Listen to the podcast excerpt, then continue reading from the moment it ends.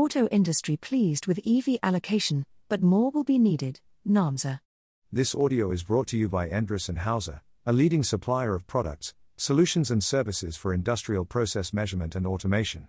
Naamsa, the Automotive Business Council has welcomed the announcement by Finance Minister Enoch Godongwana in his budget speech on Wednesday that government will offer financial support for the local automotive industry to expand from the production of internal combustion engine (I C E) vehicles to a manufacturing lineup that includes electric vehicles (E Vs). However, while that number is a good start, it will not be enough, cautions Naamsa C E O Mikel Mabasa. A notable component of the minister's announcement is the introduction of an investment allowance for new E V investments, set to commence in March twenty twenty-six, he explains. This allowance enables businesses and investors involved in E V production to claim one hundred fifty percent of their qualifying investment spending in the first year. This financial incentive is a crucial step in attracting investments, fostering innovation, and driving the growth of the E V sector within South Africa. The investment allowance for E Vs is a complementary initiative to government's existing Automotive Production Development Programme, A P D P. Mabasa notes, however, that the allocated nine hundred sixty-four million dollars for this new initiative should be viewed in the context of the average annual investment by all seven of the country's original equipment manufacturers, O E Ms, or vehicle manufacturers, which currently totals about five billion dollars. It is also important to note that the investment support is coming only in twenty twenty-six.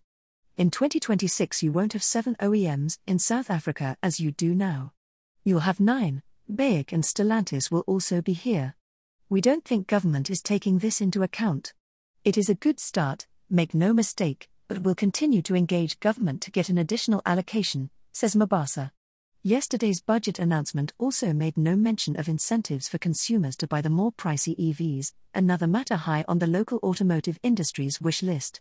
Government has indicated that this will form part of Phase two, with Phase one the incentivization of E V production, Mabasa tells Engineering News Online.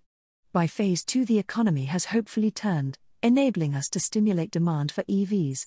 Local content focus.